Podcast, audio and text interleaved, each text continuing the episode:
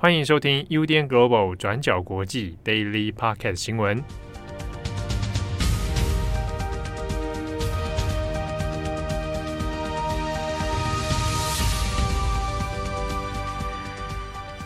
欢迎收听 UDN Global 转角国际 Daily Podcast 新闻。我是编辑慧仪，我是佳琪。今天是五月五号，星期三。今天一出门的时候，就发现下了超爆大的雨，然后我的整个裤子都就是湿了。哦，真的吗？嗯，我是今天一直拖到非得要出门不可，因为我的房间就可以一直听到外面雨超大，我就一直在想说，再等一下，再等一下，看会不会雨变小。哎、欸，我也是这种心情，我就躺在床上，我想说，你看，就是阴阴暗暗的，然后还有雨声，多好睡啊。我而且我就想说，反正不管台北的雨多大或多小，反正到汐止一定还是会下很大的雨，已经做好了万全的心理准备。对，就是百般不愿意的出门这样。好，那我们今天一样有三则新闻要跟大家更新。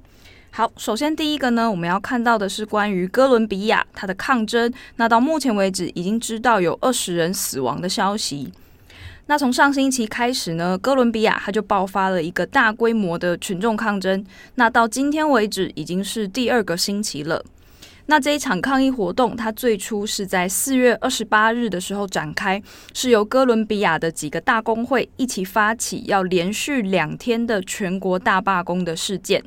那主要之所以要罢工呢，是因为要针对现任的哥伦比亚总统伊万杜克他所提出的一项税改的提案。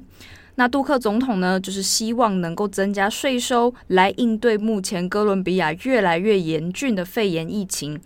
那法案内容就包括说，要对网络服务、汽油、电费、水费都加收百分之十九的税金。那另外，他也要降低课税的最低门槛，对月收入超过七百美元的人都要加收所得税。那这项法案也表示说，目前呢，用这个税金的法案筹集来的这些资金，都会用于改善疫情，那也会提供比较贫困的民众部分的救济金，希望呢可以改善现在的疫情状况。只不过呢，这项税改法案才在提案过程中就已经遭受了非常多哥伦比亚民众的不满。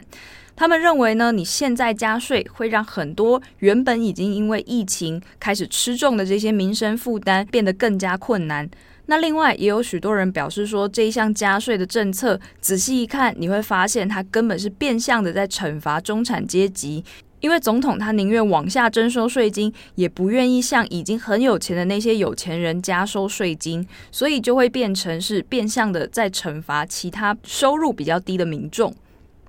不过呢，抗争到现在已经第二个星期了，那现场的状况也开始出现逐渐失控的迹象。尽管呢，杜克总统他已经在周日，就是五月二日的时候，表示要撤回这项税改法案，但是呢，现在示威活动仍然在继续，那也开始变成了人们对于近期的疫情，还有政府的施政，各种不满的状况的一个宣泄的出口。那现在呢，在哥伦比亚的首都波哥大附近，高速公路已经全面被封锁，那也有很多的公车遭到人为破坏，那许多的商店也都被愤怒的群众所砸毁。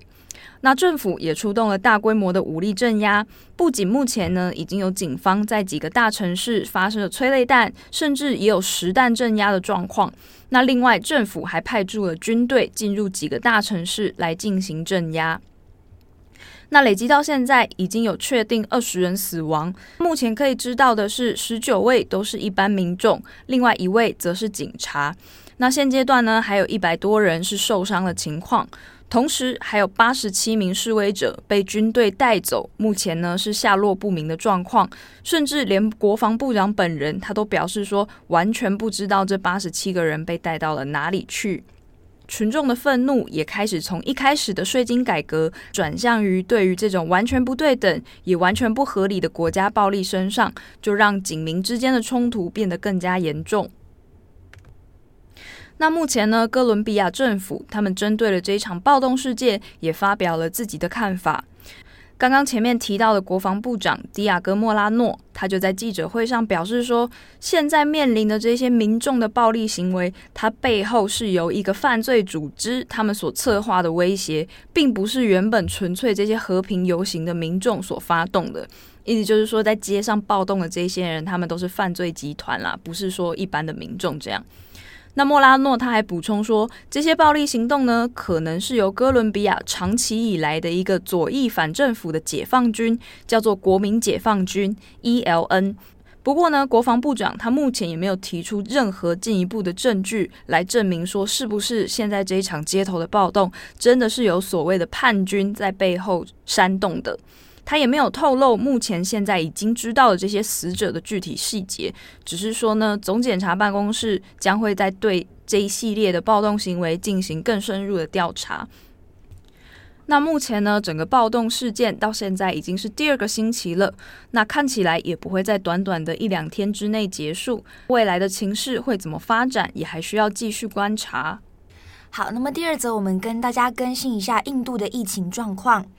印度的疫情状况呢，目前还是非常的严峻。过去十天，每一天都确诊超过三十万人以上。在五月一号当天，单日新增的病例更加高达了三十九万。而过去两天，情况是有稍微缓和的，稍微下降到了就是三十五万到三十六万之间。目前，印度各地的医院呢是人满为患的。大家不管是从我们的报道，或者是其他媒体的报道，都可以发现，目前呢，印度面临非常严重的缺氧危机。那许多的家属需要自己负责去抢、去排队，或者是去找任何需要的氧气瓶。许多确诊的病人也怀疑是因为没有足够的氧气而死亡。而最近几天，德里的地方政府和联邦政府就因为这个氧气的事情而吵了起来，双方就开始互相指控。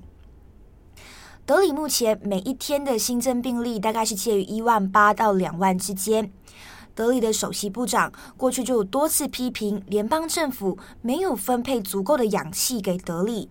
那相关的事件也闹到法院上面，德里的高等法院在四月二十八号的时候，就因为供氧不足的问题而开庭审理。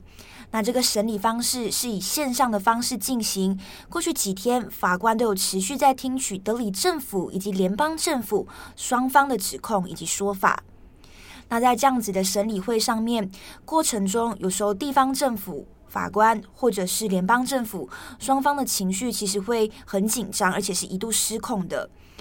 例如，德里的地方政府就指控联邦政府说：“我们德里明明的需要的氧气供应量是九百七十六吨，但是中央政府每一天只配给德里四百九十吨，那氧气根本就是不够用的。”但是对此，联邦政府呢就回应，这根本不存在氧气短缺的问题，只是在运输的过程中出现了问题。而且也因为德里目前是有在野党执政的，因此代表莫迪政府的出席官员也就直接在会上就指责德里政府意图政治化问题。那到目前为止，法官的判决也是不断要求联邦政府跟全国的各邦政府来做协调，甚至法官也是直接明了的告诉联邦政府：我不管你是用乞求，或者是借用、偷窃，还是进口的任何的方式，你联邦政府都要尽快想办法满足全国各地的供氧需求。好，那么说到这边，也跟大家补充一下，所以印度为什么缺氧的问题会如此严重？首先是在过去几周直线上升的疫情状况，让印度根本就措手不及，那也几乎耗尽了医院的备用氧气。德国之声这边就有做了一篇报道，去详细分析，印度目前其实也正很努力的生产氧气，目前预计每一天生产了七千吨的氧气，相关的工厂呢也正努力提升产能，希望可以在五月中旬的时候把氧气的供应量从七千吨提高到九千吨，但是问题也在于要把这些氧气运送到全国各地，并不是一件容易的事情。目前，大部分生产氧气的工厂都是位于印度的东部，但是疫情状况最严重的地区，而且非常需要氧气的地区，则是位于印度的西部跟北部的城市。那这样子的运输路途其实是非常长，也非常耗时的。像是举例来说，印度东部的西孟加拉邦以及奥里萨邦，其实就有生产氧气的工厂。所以假设说我们要把这边生产好的氧气运到给德里政府的话，中间的距离相差了一千三百到一千五百公里，所以距离是非常长的。虽然联邦政府目前已经协调了专门运输氧气的火车，空军呢也持续在空运氧气到全国各地。但是你要在很好的条件下保存这些低温的氧气，也不是一件容易的事情。那尤其相关专家也有指出，印度目前并没有制定一个完整应对疫情的全面策略，所以种种的问题都很有可能只会让状况更加加剧。好，那么最后刚跟大家更新了稍微比较沉重的新闻，那我们现在也跟大家分享一下比较稍微温馨的一个事情。在印度的中部的城市，有一个三十四岁的嘟嘟车司机，他叫做可汗。那他最近呢，就把他妻子的珠宝全部都卖掉了，然后接着就用这些钱呢，把自己的嘟嘟车改装成一个小型救护车。那希望可以用自己的这个小型救护车帮助有需要的病人。他在接受法新社的访问的时候就表示，他看到最近这几周有很多年轻人因为缺氧的问题而十分痛苦。那即便这些人叫了救护车，也因为收费很贵，根本就没有办法负担得起。那如果你叫一趟救护车，根据这个嘟嘟车司机的说法，大概是需要五千到一万的卢币，那换算成台币大概是一千八到三千七之间。那这样子的一笔金额，穷人根本都负担不起，而且尤其是在疫情的期间，许多人都已经没有了收入。那很幸运的事情是，那这个司机呢也有收到别人捐赠了的一个氧气瓶跟血氧浓度器。那还有医生就教这个嘟嘟车司机怎么在运送病人去医院的过程当中，可以用别人捐赠的这两个器具，也就是氧气瓶跟血氧浓度器，为病人提供氧气。好，那接下来是关于昨天的墨西哥捷运断裂的事件，来帮大家做一个更新。在昨天呢，墨西哥当地时间是周一晚上的十点多左右，在首都墨西哥城，有一辆载满乘客的捷运到了奥利沃斯站的附近，在一段天桥的路段上突然无预警的倒塌。那在事发当时呢，是从桥的中央突然直接断裂成两截。那在桥上的这个捷运车厢呢，它就直接跟着断裂，并且坠落到了桥下的街道上。那断掉的桥梁跟车厢呢，也直接压倒了在天桥下方行驶的车辆。那这起公安事件就造成了严重的伤亡，目前已经确定有二十四人死亡，至少七十九人受伤住院。那这整起事件也引起了很多墨西哥群众的恐慌还有不满，因为呢，这次发生这起事故的捷运路线是墨西哥目前最新完工的路线，叫做十二号线。那这条十二号线呢，它是从二零零八年开始新建的，盖了四年，在二零一二年完工开通。不过，这条十二号线它从完工到现在，早就已经引发了很多次的争议。其中一个呢，是包括在二零一四年，也就是刚完工的两年后，它就曾经因为施工不良的缘故，展开了整整一年半的大规模封闭修缮的工程。那除此之外，这一次呢，直接崩塌的这个路段叫做奥利沃斯站的高架路段，它也一样，早就在二零一七年就曾经出事了。在当时呢，因为墨西哥遭遇了一场很严重的地震，那在那场地震当中，这个路段就已经被官方列为是严重受损建筑，随时都可能有崩塌的危险。既然在二零一四年跟二零一七年都已经知道这条路段很有可能会发生公安意外，那为什么修缮了这么多次，那也警告了这么多次，最后还是会导致发生这么严重的公安事件呢？这样子的状况就让墨西哥的舆论非常沸腾，很多人就在抱怨说：难道我们每一天缴了这么多税金，就只能冒着生命危险搭这样子的捷运上下班或上下学吗？那目前，墨西哥城的市长克劳迪亚·西恩鲍姆，他已经在记者会上表示说，会进行整起公安事故的后续调查。除了呢，会用国家自己的司法部调查之外，也还会雇佣另外一家国外的公司，他们拥有捷运的工程认证资格，来委外进行外部的调查。那不过值得注意的事情是，这位市长克劳迪亚·西恩包姆，他其实呢是在二零一八年的时候，他才刚刚上任的墨西哥城市长。这一项捷运工程的计划，就是这个十二号线的计划，其实并不是在他任内所提出的，而是呢是在现任的墨西哥外交部长，他叫做马塞洛·埃布拉德。这位埃布拉德，他过去也曾经担任墨西哥城的市长。那十二号线就是他当时所做的一项政绩。那埃布拉德呢，他也在第一时间就出面表示说，一定会配合调查，而且保证自己在当市长的期间，绝对没有任何的不当行为或者是贪腐的工程问题出现。这一次，这两个市长他们受到了这么高的关注，另外一个原因也是在于说，这两位分别是前任和现任的市长，他们从政以来的形象都是非常清新良好的，目前也都被认为有可能出来参选下一届的墨西哥总统。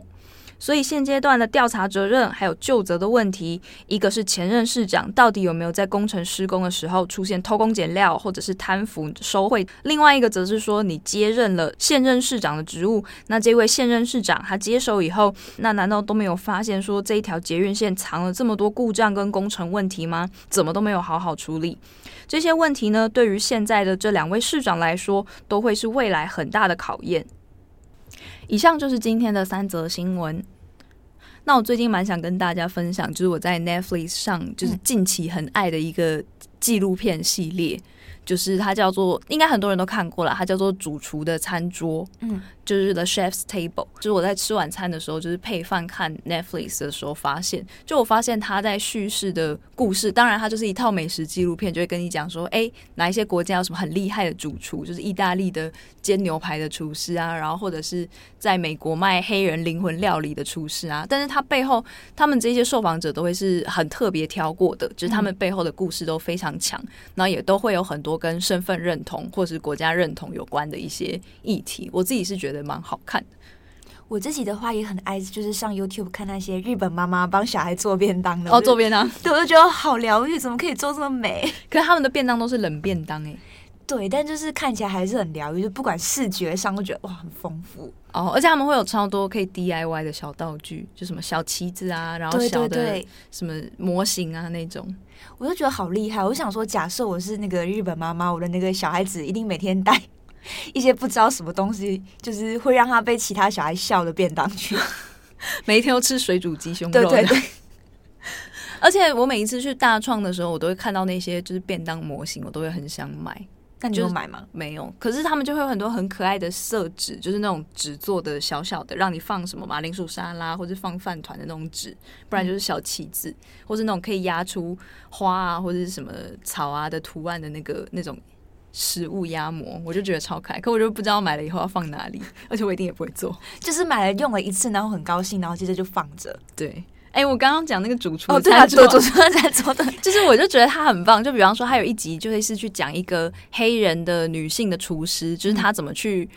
他就故意要挑一间以前曾经在种族隔离时代是被做成那个巴士站，就是以前要搭巴士要分白人候车区跟黑人候车区。他要开一间餐厅，他就刻意去找了当时那个巴士站，然后把那个候车区改装成一个黑人灵魂料理的餐厅，就是要让大家知道说，哎，我的食物是他有一个历史故事在。所以他挑选的这些受访的来宾应该都是很有故事的，对这一些人。对对对，但他们是高级餐厅还是是在路边，就是街边小吃都可以的吗？比较多都是高级餐厅，就是 street food 那个好像是另外一个另另外有一个纪录片专门讲 street food，他们这边感觉都是很多都是 fine dining，可是也会有一些冲突感。比方说有一集是在讲土耳其有一个他好像自己是没有念过书的一个大叔厨师，一个阿北厨师，但他就说我来做土耳其烤肉串的时候，我一定都要让我的听众听肖邦听什么，就是很高级的古典乐。他说我想要让大家知道说，就算是。我我我，大家可能觉得我是一个没有文化，但其实饮食里面本身就藏了很多文化，它的那个高度并不会亚于我们认为那种古典乐很高级或者什么很高级。他相信不同的文化是可以互相理解的。反正这里面的每个主厨都很会说话。好啊，那大家没事的时候就是可以去看看一下这一部。那最后也跟大家讲一下，因为你提到纪录片，我就想到之前有跟大家介绍就是《铿锵集》嘛。哦，对对对，对，就请大家去就是 YouTube 上面找《铿锵集》，然后来看。那最近呢，很多相关敏感议题就。就是可能包括香港抗争或者是七二一事件的影片，就是都被下架了，嗯，所以大家很有可能现在在 YouTube 上面已经找不到了。但是我看到网络上面有流传一些相关的备份，对，有一些 Google Drive 上面对，大家如果有兴趣的话，可以去找来看。好，那以上就是我们今天的 Daily Podcast。我是编辑佳琪，我是编辑慧仪，我们下次见，拜拜，拜拜。感谢你的收听，想知道更多详细资讯，请上网搜寻转角国际。